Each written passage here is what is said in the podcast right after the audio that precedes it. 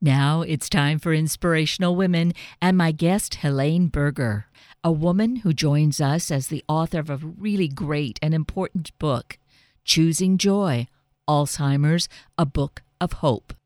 This was not a life goal for Helene, but her path to this place is both interesting and inspiring. The word choosing, choice, is really key. Let's meet Helene and hear from her, learn from her about her experience in walking with her husband 80 through this new territory that they did not choose. Helene Berger, good morning. It is so wonderful to have you with us this morning. Well, I'm privileged to be on your show, and uh, I, after listening to your interviews, I know how thorough your research is. So thank you so much for having me. Oh, you know, I I just have to I'm going to say toss this back to you because I am just so in awe of you and what you have done and done it so graciously. And you know, when we think of the condition of Alzheimer's, but we can as we find through uh, your book choosing joy, we find that this is applicable to any kinds of conditions and to just life in general. So I have to say that, you know, the way that you approach this, Helene, is just so incredibly gracious and kind and generous. And we can really learn so much, I think, about life in general from this. But here you have focused on Alzheimer's because sadly, this is what entered your life. Uh, well, now it's what, about 15 or so years ago, right? Uh, well, yes. That that your husband 80 was diagnosed with Alzheimer's. Correct. So the the history for me is that about uh, shortly after our 50th anniversary, uh, he was diagnosed with Alzheimer's and um, he began to go down the typical path of the first year, and um, it was you know with stubbornness and frustration and irritability and annoyance, and occasionally inappropriate behavior. When he was diagnosed, his words were to the doctor when he pronounced the the three fateful words, "You have Alzheimer's."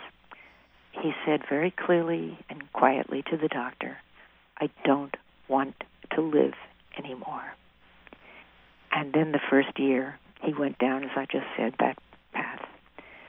And within the first, after the first year, he became known by everyone as the man with the radiant smile. And in the following years, and I'll get into more of this later, but in the following years, he began to do what was unthinkable before. His things that he could not even think of doing, he was able to do beautifully. And let me fast forward and jump to the, the last night of his life, uh, six years later. And we took out 17 friends for dinner as a thank you. And I purposely didn't tell him ahead of time who was coming because I didn't want him to feel that he had to remember the names. But when the guests arrived, he greeted, after six years of Alzheimer's, every single guest by name. And if that were not enough, when we sat, well, he, I was going to say we sat down. He was in a wheelchair because he had fractured his hip uh, two and a half years before. But when we all sat down at the table, he raised his glass, water he never drank, and made the most articulate, profound toast, thanking each guest for their kindness, their attention, their calls, and, and for taking care of me. And when we left the evening, two of the couples came over and said the identical words Are you sure he has Alzheimer's? And the book is why this transformation was possible. And it is wonderful, actually, the way that you presented this, Helene, in talking about the day of the diagnosis and then fast forward the last day of his life and what a transformation there was. Um, obviously, six years intervened in the course of that, but it shows what can happen that he was just so full of life. And his brain was so engaged and active. Well, that is that is the key word. Uh, when I realized uh, after the first year and watched with horror as uh, this beautiful, kind, gentle, loving man was going downhill, um, I I began to think, what what can I do? How can I change this? And I realized that I couldn't change him, but I could change myself. And we had we had a relatively very good marriage with the usual bumps in the early years that all all couples have. And I think during those 50 years before the before the Alzheimer's, we we learned how to how to work out problems together. And so the changes that began uh, started with me. And I'll give you an example or two. Uh, typical of every Alzheimer's patient is that they ask the same question uh, over and over again and forget the answer two minutes later. And what I realized was, I remember one night I asked the same question, and on the, by the fifth time, what I did is what everybody does. I answered with the same words, but before I answered, I realized that I either took a, a sigh or raised an eyebrow or maybe closed my eyes for a minute before answering, which was basically not verbally but non-verbally my behavior was uh, saying, I've told you that a hundred times already, and my own frustration showed. And one night when I did that, I saw, because I watched him like a hawk, I saw that it was like a punch in the gut for him. Mm. And I said to myself, You are not going to do that again. You're not going to let your nonverbal expression diminish him. And I remember going that night, there was a ballet I was going to, and I remember looking for a blank page on the program and making a note to myself that I will not do that again. Now, I've got to tell you, that was one of the hardest things, strangely enough, that I had to do. But so soon, when I saw the results of of his reaction to to that, and I would say, "Honey, I, I'm going to the ballet with Elaine the seventh time as sweetly as the first, and he would nod and say, "Yes, yes, I remember." But I wasn't diminishing him. I wasn't I wasn't diminishing who he was and accepting and and that was the key uh, throughout throughout the whole book. Um, the, the, the, the bottom line of the whole book really is how our attitude can change the life of the people we love and our own. Because when I started to learn, and the book is chock full of, of examples like that, I can give you dozens of, of the things that I didn't know when I started, but what I learned through watching him and caring about him and wanting to give each of us the best life possible in, in the years that we had. That is so beautiful. It's such a wonderful love story, is what you are recounting to us, Helene along with the fact I feel, I'm sorry, along with the fact that I feel this really then is applicable to all of us, whatever stage of life, whatever it is that we we are dealing with, is, and you say this early on in the book, that we always have that option of changing our attitude. That's true. I, I remember reading a marvelous book by Viktor Frankl, uh, book was Man's Search for Meaning, and he was a survivor of the death camps of the Nazi Germany. And one sentence, I think I put it, I did put it in the book, was, if I can recall, the the one thing no one can take away from us is the attitude that we choose, and that that really stuck with me, and um, it makes a difference. There are there were so many other. Let me give you another example of. Uh, of breakthroughs that I made. And uh, by the way, one of the things that's unique about the book, I think, is that every time I realized something that was happening, I didn't just say, "Oh, that that's good. That works for that." I tried to find the philosophy, the principle behind what I did, so I could apply it to other things.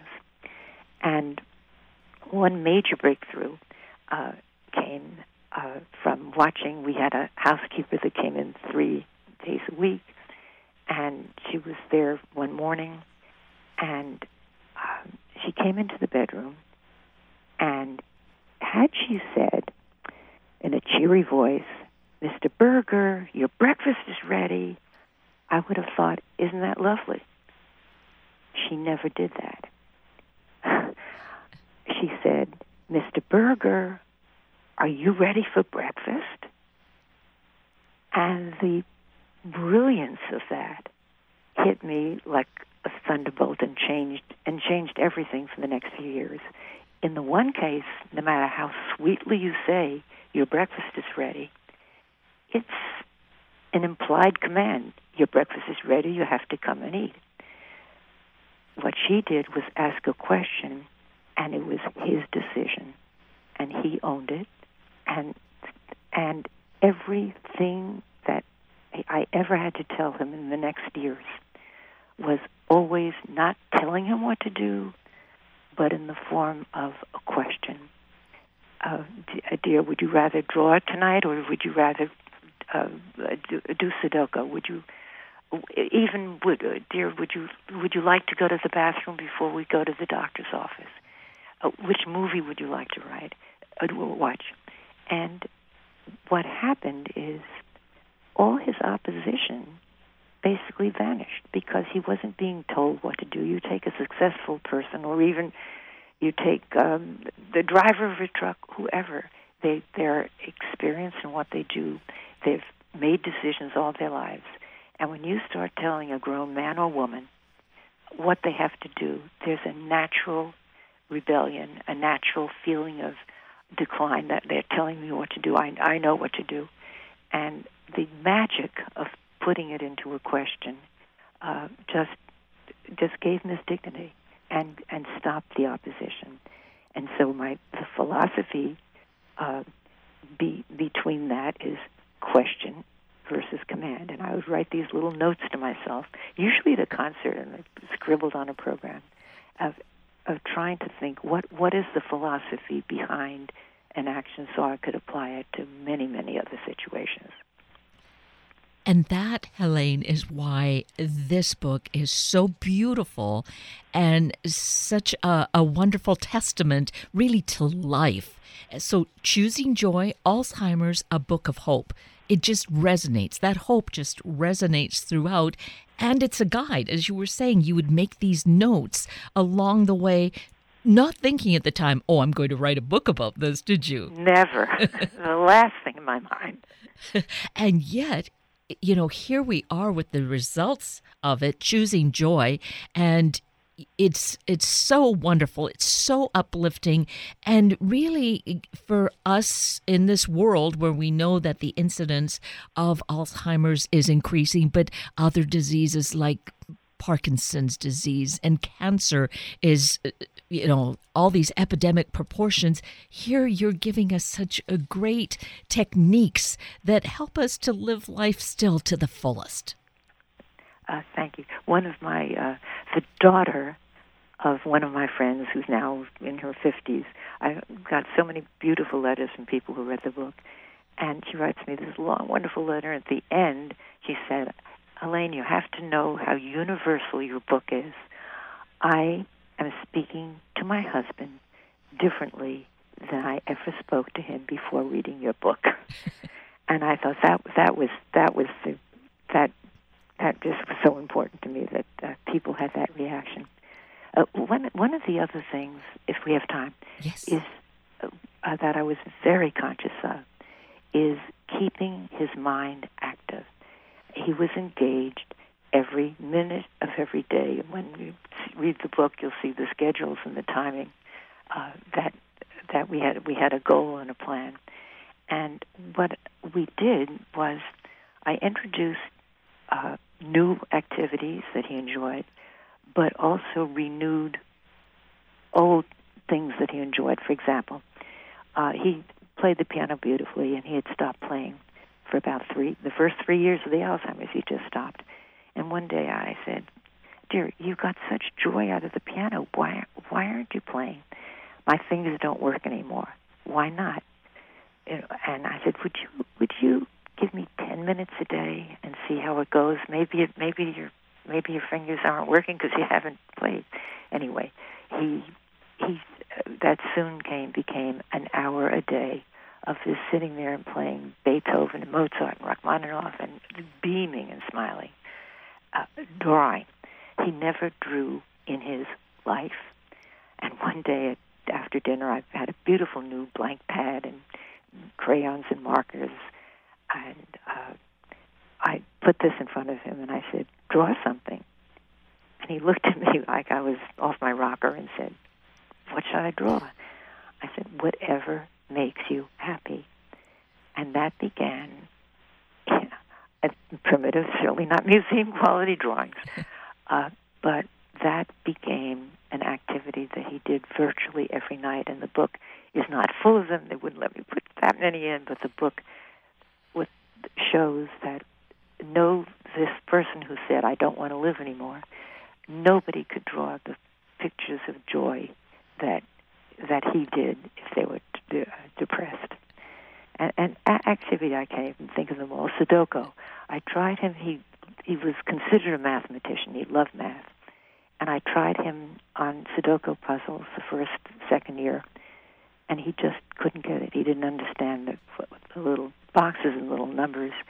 In the last two years of his life, he we did Sudoku together uh, most nights and I, not no hints from me, but we sat, and sometimes it took two nights to get through one. But he, all these new activities, and uh, one activity that delighted me was his idea, and that was he started writing, even though I was in the next room, he started writing little love notes to me each night, and I treasure them, and I put some of them in the book, and they're they're fun and they're they're just delightful. So the active mind, no matter what we can do to be creative and not be afraid to introduce new things. And, uh, and music was a big, big part of his life. And we did go to many, many concerts. And I never had to sit in fear that he would do something inappropriate because he was so absorbed by the music. So I was very lucky with that. And when you spoke to his physician, to to the specialist, he said that this totally made sense about how the brain works. Yeah, well, I, I asked him because uh, I, I couldn't believe what was happening, and, and friends who observed him couldn't believe what, what was happening. And when I asked him about four months uh, before he passed away, because we kept going back, and we went to the, the state of the art Wien Center for Memory Disorder, and this is the head of the the head of the whole center. And I asked him one day, Dr. Duara, is it possible that his brain is building new passages around the damaged ones? And he looked at me with a big smile and said, Absolutely. And uh, it, it was so, it, you know, I didn't realize until writing this book how difficult it was. Because every day of the last five years was was a day of joy because I saw his improvement. And when I wrote the book and realized what we did, I, I was like, "Wow, did, I? Did we do that together?" And that's the other big point. He was a part of everything. I, any there were, of course, there were problems along the way. Of course, there started to be inappropriate behavior and all kinds of things. I came to him with honesty with an open discussion, with involving him in the solution. And I never, if, people get, tell a white lie because I think it helps, I'm no criticism. Whatever works, works. But for me, I, I never bent the truth. And he knew it. And because of that, uh, he trusted me. And, and he responded positively. And he knew that I had his, his interest totally and, and you know, it's it's really important. I, I don't want to have this interview end before saying what I always, always must include when I speak, and that is that nothing I've said on this call, nothing I've described in the book uh, that worked for us, nothing is a guarantee that others will have similar results. Uh, there are hundreds and thousands of people who have given their all, their soul, their heart, their energy, their time uh, to a loved one, and still ended up with someone who didn't know their names or didn't know the names of the children, and and uh, and and you know absolutely did not have this result. And so I just don't want to imply in this Pollyanna that if you do this, everything's going to be fine. It's not. Uh, every relationship is different. Every person is different, and I, guess my goal in writing this is uh, to suggest that we be creative in making just sweet times, and that uh, we open doors that that have never been opened before, and and just to try to live as fully as the condition allows. And, and my hope is to to truly help others on this journey, and experience a, a, for both of you a, a less a less stressful time, knowing that we are not the hapless victims of fate, that our actions can and do make a difference, and that we really can choose to live with hope and, yes, even joy. And thus, uh, the title is so appropriate that it is choosing joy, but that there is that conscious activity of choice, of making the choice. Correct? That's that's what it's about. It's to, it's totally what it's about. And we should mention uh, your website because that's a, a great wealth of information and a way to get to, to the book. Uh, and also, it's available at all of our favorite book sources, correct? Yes, I'm delighted with the website, and uh, it includes so many things. Let me tell you what it is first. It's very, very simple. www.helene spelled with all E's, H-E-L-E-N-E, Berger, B-E-R-G-E-R dot com, www.heleneberger.com, and go go on the media media tab, which uh, which gives. Fortunately been blessed to ask to do many of these interviews, and they are on there. And uh, also, what I'm delighted about is the book has been out just a month and a half, and when I checked last, there were 14 reviews on Amazon uh, from people I, I don't, all unsolicited, and some of them very lengthy and powerful, and everyone so far is a five star. So it, it this this whole experience has been beyond gratifying for me, and I'm glad that that I, I had all these notes that I've been scribbling to myself only for myself, and I'm so pleased that so many friends came to me when they saw the positive change to ask what I was doing, what medication was he on, and uh, I'm so glad they did that. They observed that because that's what really inspired me uh, to write the book. And we are certainly the richer for that fact. So we owe it to ourselves because, as your uh, the daughter of one of your friends said, the book is universal. Yes, it deals with an illness, which is great because it gives some great ideas that we might choose to try. But just in general, you know, applying it to life, I think really is such a gift to us. Thank you. Thank you so very much. And I, I must say that uh, I had a delightful time on this interview with you. You've, you've been simply wonderful, and I appreciate it. Well, um, for that, I'm grateful. Thank you, Helene. And the thing is, um, you know, before we really wrap it up, one of the other key things that I think is critical, because it's all part of balance, and again, it applies to our life, not just when we're dealing in a serious situation where a partner or a family member is uh, dealing with a uh, very tough illness, is taking care of self you definitely made sure that there was time to take care of you. There's a whole chapter on the book in that, and it is crucial. And uh, and it I it took me a while to understand that and to learn that, and I I sought the opinion of a psychiatrist before he was diagnosed, and uh, and she was it, it was wonderful, and she kept urging me. She said, "You, it's not just yourself. You you cannot you cannot take care of him if you're not looking after yourself." And uh, and her, in the beginning, I almost felt guilty if I went out and, and played tennis for an hour or, or saw friends. And she absolutely insisted that I continue to live. And let me say, you, no one can do this 24 7. It is impossible to be whole. And if you try to do that, uh, you'll go downhill uh, faster uh, than, than your mate. And I actually had no additional help for the first three and a half years until he fractured his hip. And then I had no choice. I couldn't lift him. I couldn't do certain things. And in retrospect, that was a mistake because he flourished the most after I had the help. Why?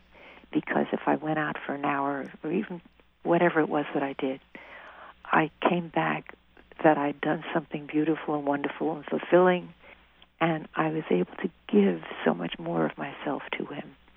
And so I urge urge people find it doesn't have to be a, a trained aide. It can be a high school student to play checkers or chess or, or a game. Get yourself a friend or or someone uh, not necessarily trained, uh, just to give you that respite and uh, for an, an hour a day or, or two or whatever you need. But it's crucial to your own sanity. And I think also the physical health that I think it's been documented that if we don't give ourselves that care, ultimately some somewhere it's going to erupt in our body. So we really need to do that uh, responsibly. Exactly. Yes. Exactly. And I, and what the what the doctor did for me is is enabled me not to feel guilty about it. And it's so funny because in the beginning, uh, I was motivated by very by not by not healthy things. If I did that, what will people think? And I would feel guilty. And the opposite happened. People I barely knew would come to me and say, "Helene, you are handling this so beautifully." And I was shocked because I thought I would be judged harshly for it. And then I learned I have to do what I I need to do for my life and not be motivated by what others might think. Absolutely. Again, those words of wisdom that resonate throughout the pages of this wonderful book, Choosing Joy, Alzheimer's, A Book of Hope, but it really is universal. Again, your your daughter's friend having said that, but definitely I feel a, a true statement, and I am just so grateful, you know, that you did all you did, and that you wanted then to share it with us, with the world, Helene. Uh, it is truly a beautiful treasure, a great gift. Let's actually wrap it up with mentioning your website one more time. Okay. www.heleneberger.com. And there's every vowel in that is an E, H E L E N E B E R G E R. And let me just thank you for allowing me to share it with a vast number of people on your wonderful program well, again, I feel that I've been privileged to be able to do so. Many, many thanks, Helene. Thank you. And with that, we are at the end of a very full hour of Inspirational Women with Helene Berger and Sunday Morning Magazine with Kelly Carpenter and Eve Firestone from Pause. I'm Kate Daniels, your host, and I greatly appreciate your sharing this hour with me and these special guests. For details you might have missed or information you'd like to know, please just send me an email, kated at warm1069.com, and I will get right back to you. Also, if you'd like to listen again or share these important stories with your family and friends, find the podcast on our Warm 1069 webpage. Click on the podcast tab, then Sunday mornings, and look for the show and guest names. I now wish you and your family a day focused on choice of choosing life, choosing family, and sharing with one another. Have a week of the same, and then please plan to join me again next weekend for another hour of Sunday Morning Magazine and Inspirational Women on Warm 1069. Good morning.